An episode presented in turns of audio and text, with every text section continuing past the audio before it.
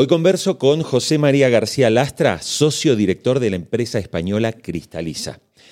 Vamos a hablar del cambio en la radio, pero del cambio agresivo que no puede esperar más. No te pierdas este episodio. Yo, yo no creo que el problema que, que tenga la radio es necesidad de tener caja para hacer inversiones tecnológicas. Lo que tiene que tener la radio es una mentalidad abierta y sobre todo estar dispuesta a hacer cambios internos. La radio tiene muchísimo futuro. Yo, yo creo que eso es evidente. Lo que pasa es que tiene un futuro con una transformación interna en las compañías, que ni en América Latina, ni en España, ni en otros países de Europa se ha hecho todavía. Nosotros lo que hacemos apoyándonos en la técnica y en la tecnología, pero también un análisis real de la realidad de cada una de las compañías, ver cómo podemos aminorar los costes en local para centralizarlos y para hacer que esa ese centro que está en esa localidad pueda seguir existiendo y que sea rentable.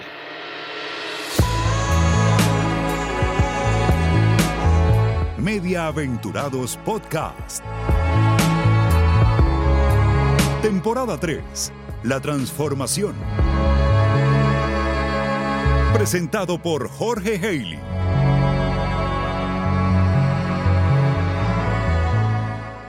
Este episodio de hoy es una nueva entrevista con empresas que dan soluciones para la radio. Ya he conversado con Tommy Ferraz y José Ángel Lizo en el episodio anterior, la empresa VoiceUp.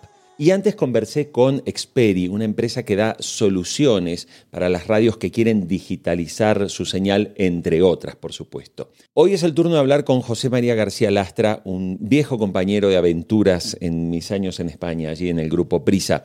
Compartimos espacio en lo que era Prisa Digital, en cadenaser.com y también en el país. Chima García Lastra es un experimentado gestor de compañías.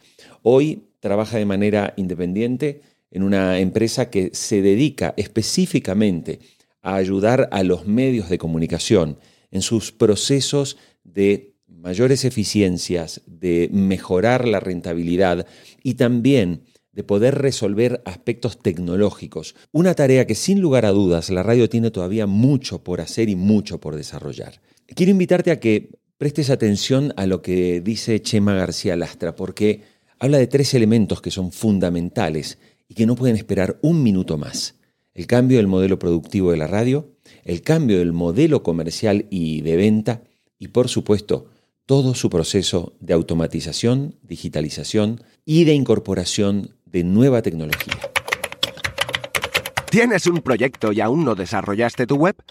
Un webmaster.com es la solución para tener una exitosa presencia online.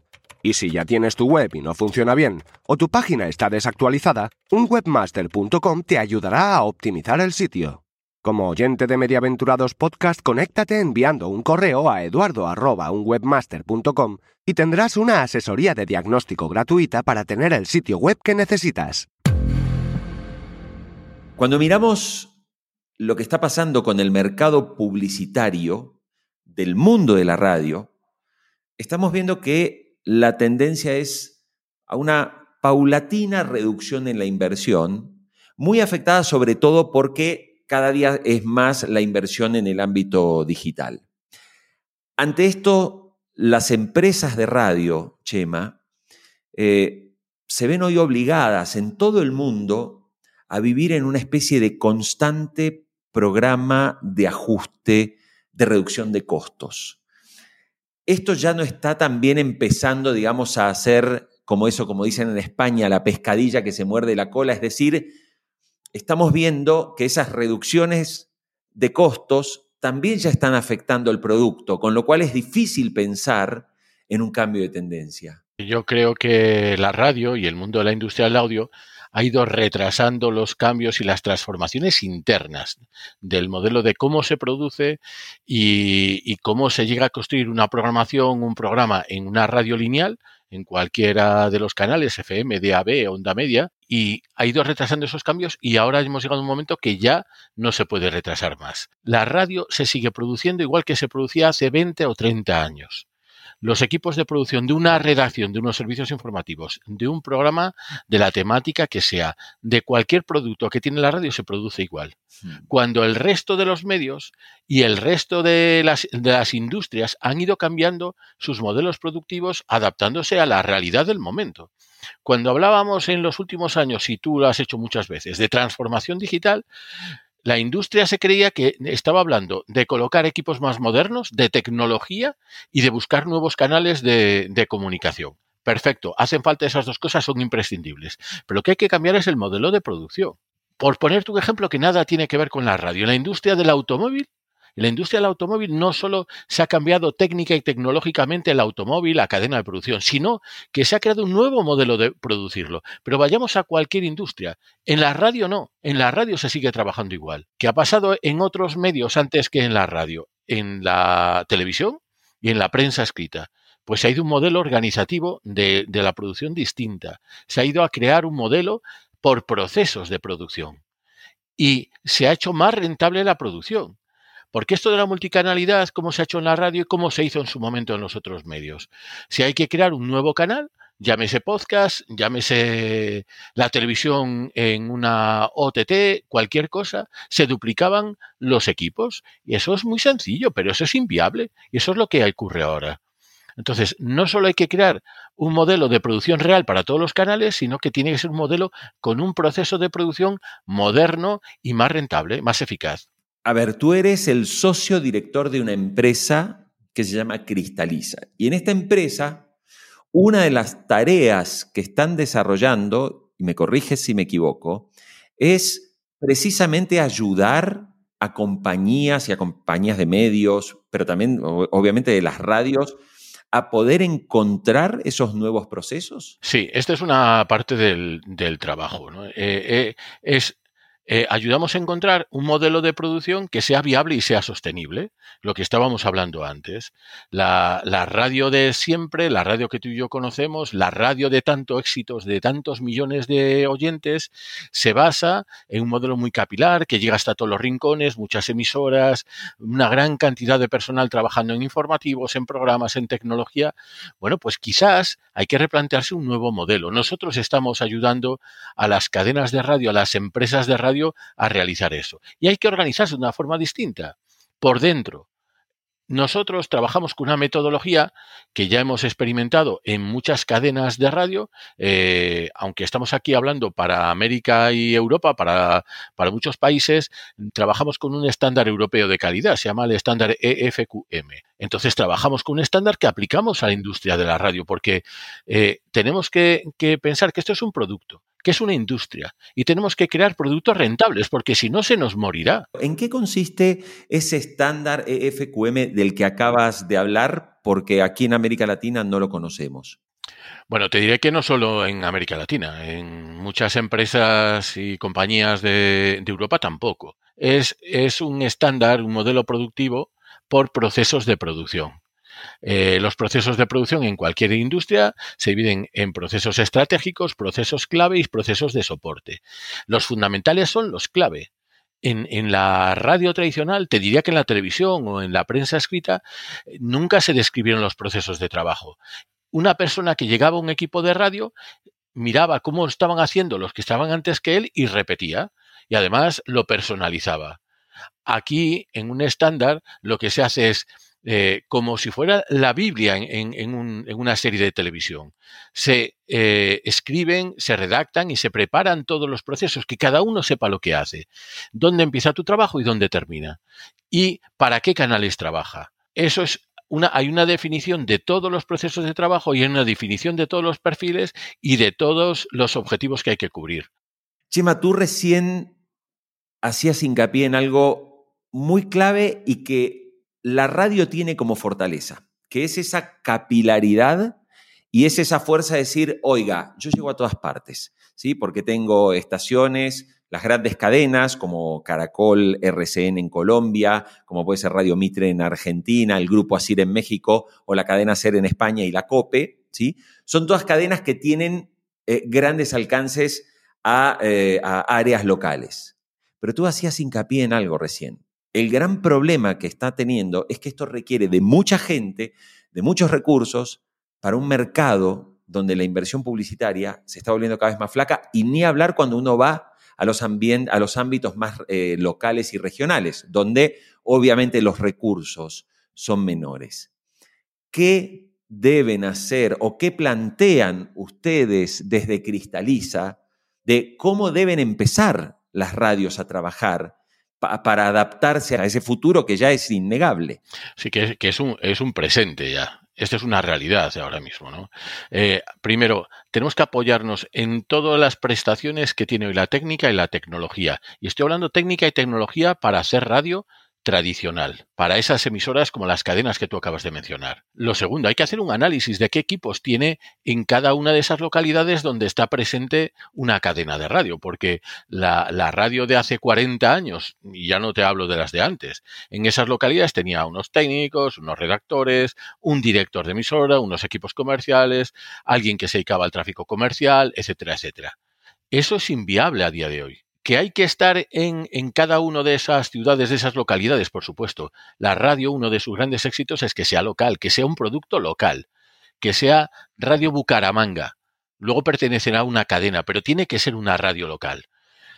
¿Eso cómo se hace? Hoy la técnica permite que muchas de esas funciones que había que hacer localmente y que no son fundamentales para la radio, como es fundamental la de un redactor que cuenta desde esa localidad lo que ocurre, pero hay muchas de esas otras tareas que no hace falta que se hagan hoy localmente. Entonces se pueden centralizar en algunos puntos algunas de esas tareas que, digamos, no son esencialmente locales, pero que se estaban haciendo localmente. Nosotros lo que hacemos apoyándonos en la técnica y en la tecnología, pero también un análisis real de la realidad de cada una de las compañías, ver cómo podemos aminorar los costes en local para centralizarlos y para hacer que ese centro que está en esa localidad pueda seguir existiendo y que sea rentable. Eso en cuanto a costes, pero lo mismo habría que hacer y lo mismo hacemos en cuanto a ingresos. Los modelos de, ingresos de comercialización de publicidad siguen siendo los mismos que hace 40 años.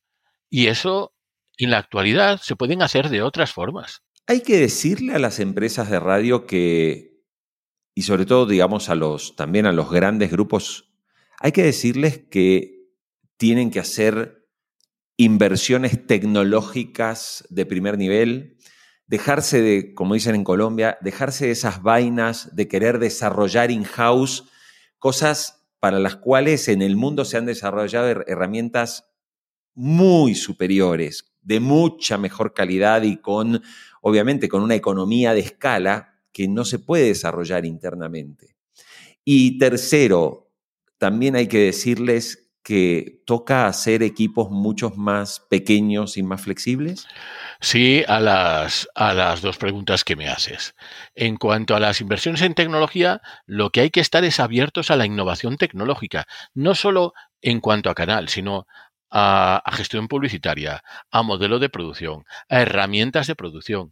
Hoy la tecnología te da unas soluciones fantásticas. Hay que tener una mentalidad abierta y estar muy dispuesto a mirar al mercado. Y ojo, en muchos de esos casos que estamos mencionando, las inversiones incluso son más económicas que si tú te pones a, desarrollar in-house esas soluciones, que nunca van a ser las mejores. Nunca van a ser las mejores. La gestión comercial hoy de la industria radiofónica permite tener un control de los ingresos, de cómo se mueve la publicidad, de qué hace cada comercial, de cómo se vende, cómo rentabilizo. Pero para eso tengo que aprovechar una solución de mercado, no hacerla yo. Yo, yo no creo que el problema que, que tenga la radio es necesidad de tener caja para hacer inversiones tecnológicas. Lo que tiene que tener la radio es una mentalidad abierta y sobre todo estar dispuesta a hacer cambios internos. No creo que haya, haya que hacer unos cambios de despedir una plantilla y, contratar a otra, no. Pero dentro de tu organización tienes que hacer cambios para que eso sea viable. No podemos estar produciendo, viviendo con los mismos estándares que antes, Jorge. Es inviable. Y lo que pasa es que los medios solo se, deciden hacer cambios cuando el agua les ha llegado ya a la garganta. ¿Y hoy le está llegando, Chema, el agua a la garganta, al menos en la experiencia que tú estás observando en España? Sí, sí. Las, las radios, eh, en muchos aspectos, en sus estructuras, en su modelo de producción, eh, están ante unos cambios que tienen que acometer inmediatamente y que, no, y que son inaplazables. Esos cambios se tienen que producir ya mismo, ahora mismo. Chema, y cuando uno habla de esos cambios, yo te pido que de repente me hables de dos o de tres cambios que tú estás viendo que tienen que acometer en este momento las radios. El primero es del modelo de producción. No se puede producir radio como se producía ahora. Y te hablo de modelo de producción, no hablo de cuestiones tecnológicas ahora. Hablo de cómo se componen los equipos, cómo se componen las redacciones, qué hace cada uno. Eso no puede sostenerse. Hay cadenas de radio en el mundo occidental, en América, en, en Europa, que tienen redacciones de 60, 70 personas, con un modelo de ingresos que no lo sostiene. Y 60, 70 personas que trabajan como trabajaban hace 40 años. Eso hay que cambiarlo, si no, no se sostiene. Y otro, por ponerte el segundo ejemplo que mencionábamos antes, cómo es la relación de capilaridad de las cadenas, qué equipos hay en, en, cada ciudad, por pequeña que sea, y cómo se coordinan y organizan y se gestionan también en unos equipos que tienen centros regionales, locales y equipos centrales. Eso requiere una relectura y hay modelos funcionando y tecnología que lo permite a ver, lo que estamos viendo es que tú ponías un ejemplo, Radio Bucaramanga, ¿sí? Aquí en, Colombia, por ejemplo. Claro, tú te encuentras que Radio Bucaramanga, que transmite, por ejemplo, en amplitud modulada u onda media, como se llama en España, y que de repente tiene dos o tres eh, frecuencias moduladas para transmitir, eh, eh, Radio Bucaramanga tiene el mismo problema que puede tener Radio Bogotá en una ciudad más grande, y es que en Bucaramanga cada día hay más gente conectada a dispositivos tecnológicos que también están descubriendo eh, otras formas de acceder a la información, que ya descubrieron otras formas de acceder a la información y de acceder al entretenimiento. O sea, hoy es más habitual subirse a un auto, y esto no, no, no tiene por qué escandalizar a nadie, pero es más habitual que la gente esté poniendo una lista de Spotify la radio. Y esto está pasando. Cada persona que tiene un plan de datos, automáticamente, a poco de usar el plan de datos, empieza a incorporar comportamientos que le pegan en la línea de flotación a la radio. Entonces, ante ese escenario, Radio Bucaramanga, ¿qué puede hacer en un contexto donde cada uno de los que venían siendo sus oyentes Hoy están conectados a teléfonos celulares y dicen, no, mira, yo ya no escucho Radio Bucaramanga, porque no la necesito. Entonces, ¿qué se hace ahí donde además la radio no solo tiene que cambiar equipos, sino que además tiene un contexto de digitalización y todavía existe una convivencia entre esa onda media, FM y ese modelo digital? A ver, esto, si nosotros dibujáramos dos líneas, la radio tradicional parte de una posición importante que va cayendo poco a poco. Y lo que llamamos en los nuevos modelos de audio partían desde cero y han ido creciendo. Es decir, nosotros podemos decir que estamos más o menos en la mitad de las dos curvas, si queremos ser eh, hacer una lectura un poco optimista. ¿Qué ha pasado? Que la industria de la radio, esas radios como Bucaramanga, como las grandes cadenas en en la, que, en la que trabajamos, pues no han querido, han querido mirar a esos nuevos canales como competencia, en vez de mirarlo como un canal que puede ser propio. Es decir, ese, ese Spotify puede ser un canal para Radio Bucaramanga. Y me acuerdo hoy un saludo a los amigos de Bucaramanga, ¿no? Pero, pero, pero es que no es competencia. No podemos decir yo estoy peleándome contra Spotify. Que no. Spotify es como los postes emisores que había antes de las FM o de las amplitudes de frecuencia. Es un poste más que tenemos que aprovechar no es una competencia, es una obligación mirar a esos canales, a esos productos, como un canal de salida de mi propio producto. Ahí hacen falta muchos cambios. El, primero de la propia mentalidad de la compañía, de los que lo dirigen, y el segundo del modelo de producción, para que esas dos, tres, una persona que trabaja en, en ese centro local esté haciendo un producto que también se puede emitir por Spotify. Y, podríamos recurrir a, los listados de audiencia de podcast de, las grandes plataformas, pero ahí también están muchos de los grandes programas de radio de los países que nosotros conocemos. Chema, eh, voy a hacer una pregunta con veneno. y es, ¿dónde ves tú mayores problemas? Sí, ¿dónde ves tú mayores problemas a la hora del cambio? ¿En los accionistas? ¿En los ejecutivos responsables, digamos, de la gestión? ¿O en los equipos de trabajo? Mira, vamos a ver. Eh, los accionistas, la propiedad de una compañía, van a estar mirando siempre la rentabilidad de esa compañía pueden tener una visión romántica durante un tiempo que tú les convenzas que estás en un tiempo de transición de un modelo a otro, ¿no? Y estamos invirtiendo en el futuro. Pero lo que tienen que ver es que esa rentabilidad va a llegar y va a llegar pronto. Donde vamos a encontrar la mayor resistencia al cambio, si no lo hacemos bien, porque la gestión del cambio es algo muy complicado, nosotros en mi empresa tenemos equipos dedicados a la gestión del cambio y hay mucha literatura y muchas formas de realizarlo y mucha profesionalidad se puede poner. Pero eso hay que aplicarlo en los ejecutivos que dirigen las compañías y en los profesionales que están trabajando en el producto, en su realización y en su comercialización. Ahí es donde está el quid de la cuestión. Hay unos datos que me han llamado mucho la atención. En el año 2003, en los Estados Unidos, la inversión publicitaria en las radios nativas digitales, es decir, ya fuera del circuito de la frecuencia modulada o de la onda media, generaba solamente una inversión de 18 millones de dólares al año. Estamos hablando del año 2003.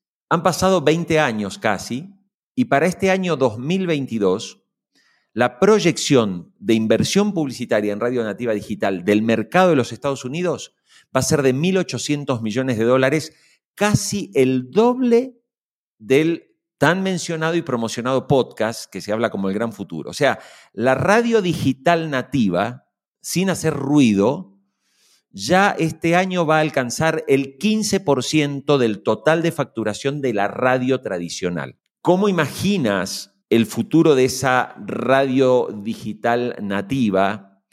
Y sobre todo, ¿qué crees que puede ser diferente para que entendamos que la radio digital nativa no es que haga una transmisión por streaming de mi radio tradicional, sino que va a contemplar otras cosas. Eh, lo segundo, lo que acabas de decir, esto último, por supuesto, voy a contemplar otras cosas.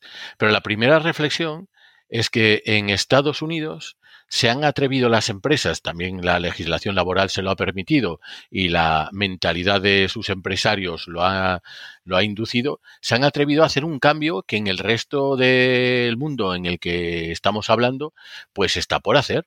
Claro que la radio tiene futuro. La radio tiene muchísimo futuro. Yo, creo que eso es evidente.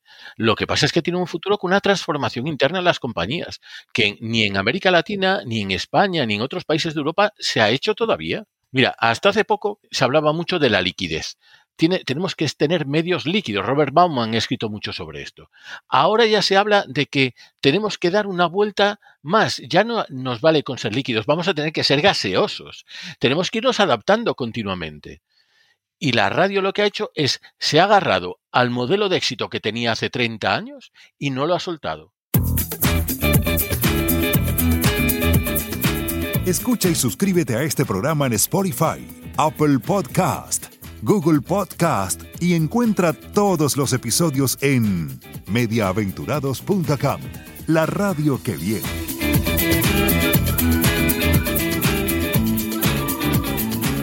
A partir de la experiencia que desarrollaron en Cristaliza, ¿me puedes contar algún ejemplo, digamos, de las empresas que tienen como clientes de cómo han cambiado o qué es lo que han cambiado y cómo han obtenido, digamos, un, resultado con todo eso? Eh, en el modelo de producción, realizando lo que te acaba con lo que te contaba yo antes, cambiando la estructura productiva, cambiando el modelo de redacciones, cambiando el modelo de cadena de centros locales. Y podríamos volver a repetir lo que te he contado, pero esto hay que bajar a hacer un análisis de cada caso y hacer que el modelo sea rentable. Hay que entrar con bisturí, ¿eh? Hay que entrar con bisturí, pero también con soluciones. Y, el modelo de ingresos, el modelo publicitario, primero, las herramientas con las que se gestiona la, publicidad tradicional, la publicidad que, que, se emite por amplitud de frecuencia o por FM, hay herramientas en el mercado que te van a permitir gestionar mejor esa publicidad, hacer que todo tu trabajo comercial sea mucho más rentable. Pero es que además, en esos canales online de los que estabas tú hablando hace un momento, en esos canales online, eso sí que hay que tirar de mano, echar mano de la tecnología. Eh, la, la publicidad audio tiene que ser una publicidad mucho más natural que vaya dirigida personalmente a Jorge Heili o a José María García Lastra o al vecino de enfrente. Y no puede ser una publicidad que, como diría el Papa, urbi et orbe, lo mismo para todos, que en, muchas radios se sigue haciendo así. La, radio online, tú lo sabes, se puede hoy mm. hacer con una publicidad muy personalizada y personalizable. Las grandes agencias de, que distribuyen la, la, publicidad de las grandes empresas y también de los pequeños anunciantes, que es el público objetivo más importante de las cadenas de radio, pues las grandes agencias tienen hoy herramientas para hacer todo esto.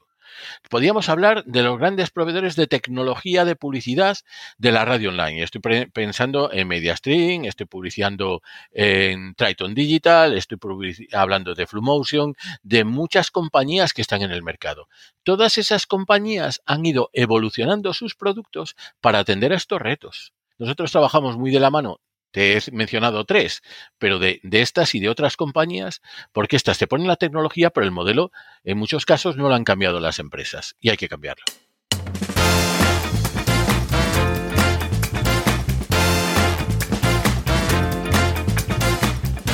Hay que cambiarlo, dice José María García Lastra en esta conversación que concluimos de esta forma.